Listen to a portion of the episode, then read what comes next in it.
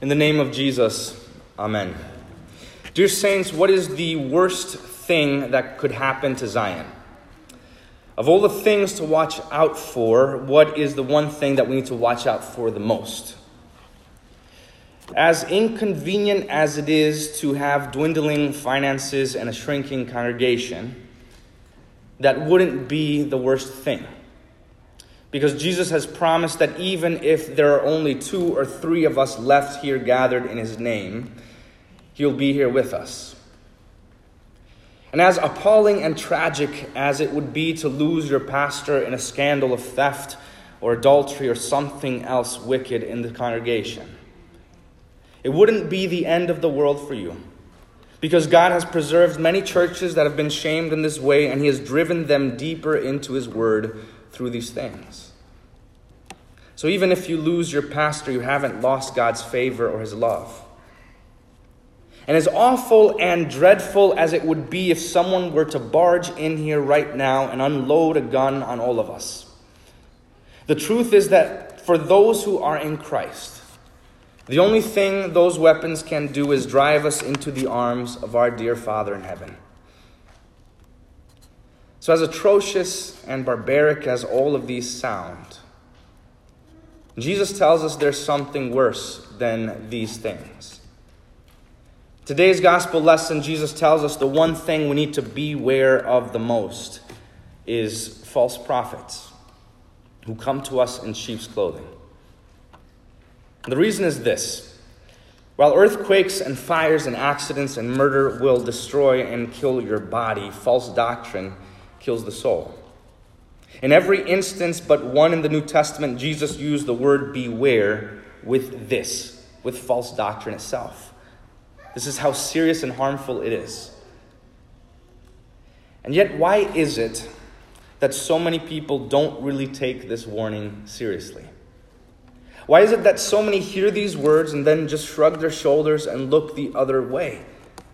We haven't heard readings like that this whole year, that powerful from the Old Testament, the epistle, and the gospel lesson, talking about the urgency and the severity and the seriousness of the true prophets and the true word of God. For so many, doctrine is the least of our worries when Jesus tells us to concern ourselves with it the most. And why is that? Well, the reason is because we're prone to love false doctrine more than we love the true doctrine of God. Our hearts were born without God's word in them, and so in their natural state, they want to stay that way. So our hearts will push away God's word in order to fill it with absolutely, literally anything else. This is our heart's default mode the hatred of God and His word. That's what Romans 8 7 says. The carnal mind is hostile, at enmity against God. It does not submit to God's law. Indeed, it cannot. True prophets preach what is unacceptable to reason and flesh.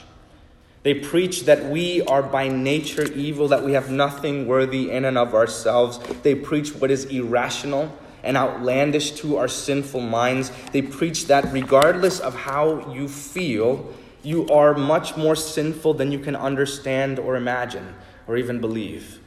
Regardless of what you've done, you have all fallen short of the glory of God. They preach that Christ needed to die on the cross to justify you for all of your sins, to win your forgiveness, to do absolutely everything for you, to give you salvation because you could never earn it or work for it or deserve it.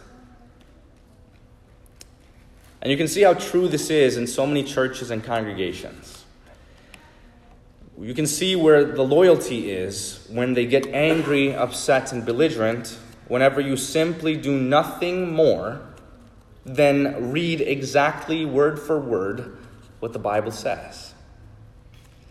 The truth is, you can see this hostility towards God in your own flesh, still clinging to you when you tense up, when you become uncomfortable whenever this word is read.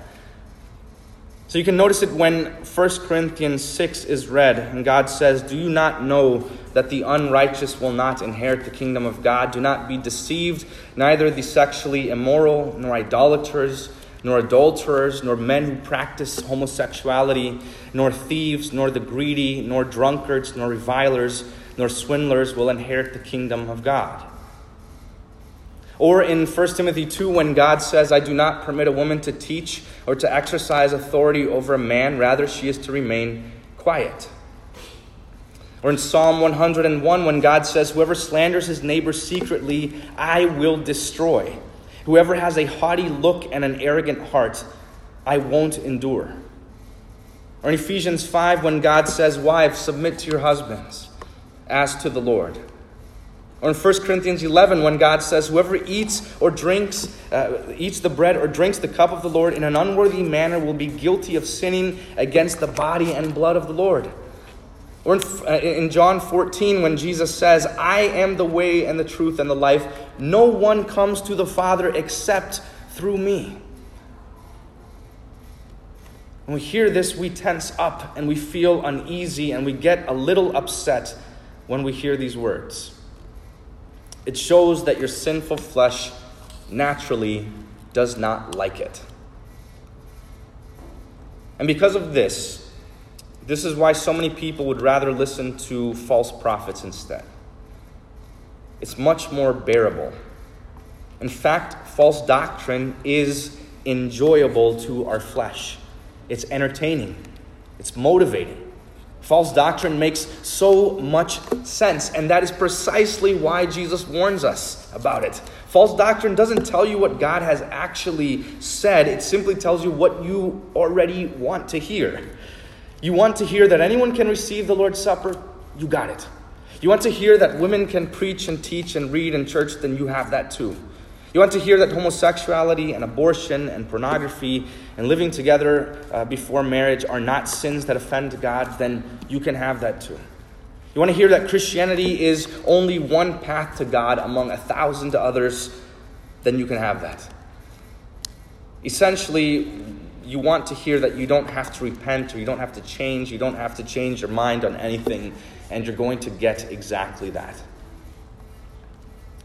Whatever you want, the wolf in sheep's clothing has got it for you. Because that's what wolves in sheep's clothing do. They come to you in the name of Christ, but they don't really preach Christ's word. They say and speak in the name of God, but they don't speak the words that came out of his mouth. So, this is why it's so easy for a congregation to go off the deep end and fall into all kinds of lawlessness. It's easy. It's really easy to preach, and it's really easy to believe. Sure, the, the, the, the, the wolf in sheep's clothing isn't going to flat out say, Look, I'm going to deny God's word now. Rather, it happens slowly.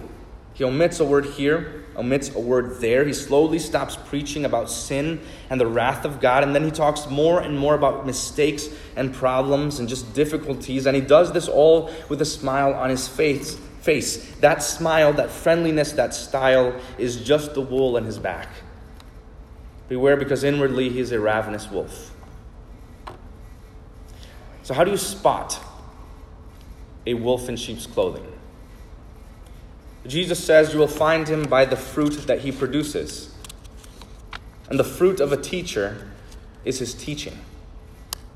So, if a preacher, no matter his name, no matter the LCMS logo on his church, no matter his prestigious doctorate degree, no matter his smiley face and the great way with people, if a preacher doesn't preach God's wrath against sin, against your sin, if he doesn't preach Jesus' words that you are entirely helpless to save yourself, he is not preaching God's word, but his own words. And Jesus tells you to mark and avoid him. Even if he uses religious language and says, Lord, Lord, and talks in glowing terms of Jesus and works wonders by drawing huge crowds to the church through programs or methods or sermons, if he doesn't preach to you that God's law condemns your sin, then you know that Jesus himself will say to him on that last day, Depart from me, you worker of lawlessness. And it's a sad truth that even though he opposes God, churches love him all the more. In fact, the less pastors teach God's word, the more people are going to love him. This is why false prophets live a life of leisure, with no worries and no stress and no problems. They never have to confront anyone or tell them to repent. But the more pastors teach God's word, read it as it, God has caused it to be written, and preach it faithfully from the pulpit, the more struggle and trouble and trials he is going to get. And the same goes for you when you speak the word of God to those who are around you. You will get the same flack for it. These pastors have more sleepless nights, more knots in their stomachs, more sorrows on account of the kickback and hostility they receive for preaching the word. They get yelled at, lied about, doors slammed in their face simply for being faithful. If you think it's a stretch, think of the prophets and the apostles and the martyrs.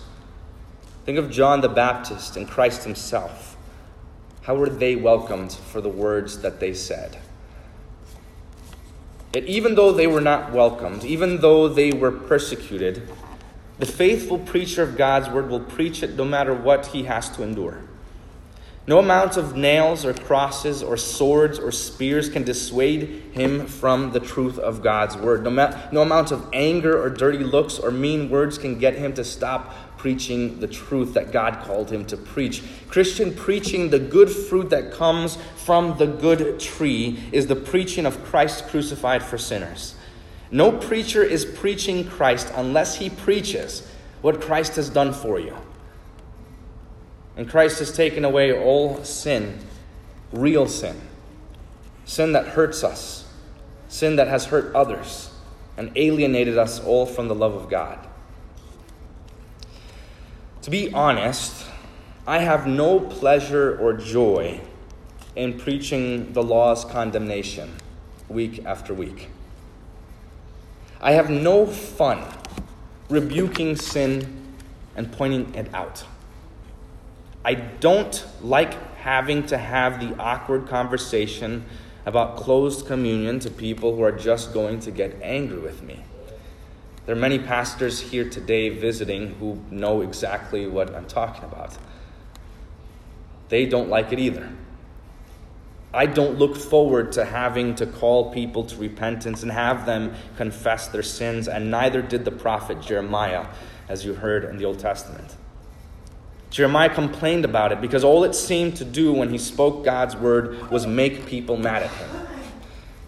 But I can't preach to you Christ the Savior from sin unless God's word has convinced you that you are indeed a sinner who needs God's forgiveness.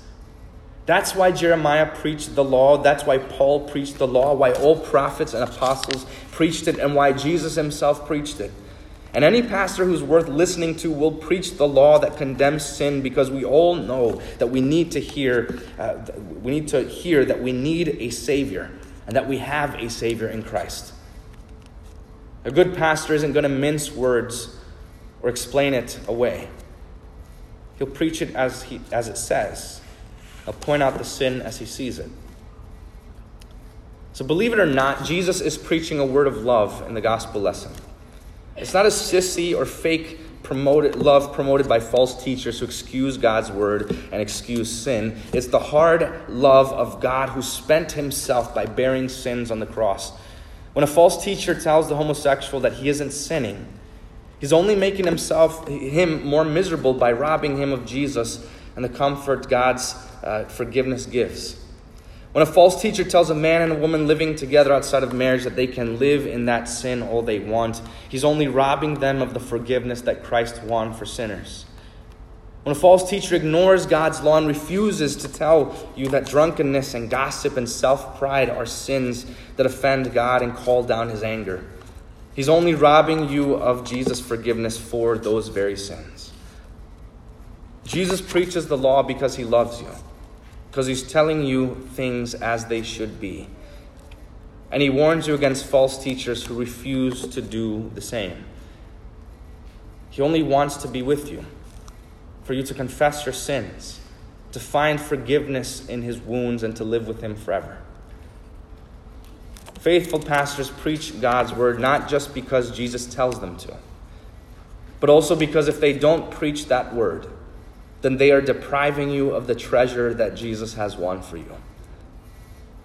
God's word is powerful.